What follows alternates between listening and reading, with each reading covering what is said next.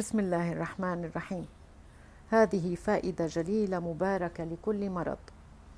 ما قرأت هذه الكلمات المباركة على عليل إلا شفي بإذن الله تعالى.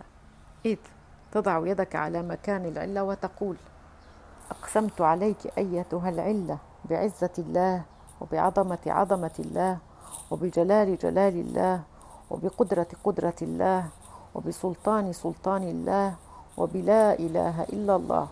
وبما جرى به القلم من عند الله ولا حول ولا قوة إلا بالله. إلا انصرفت.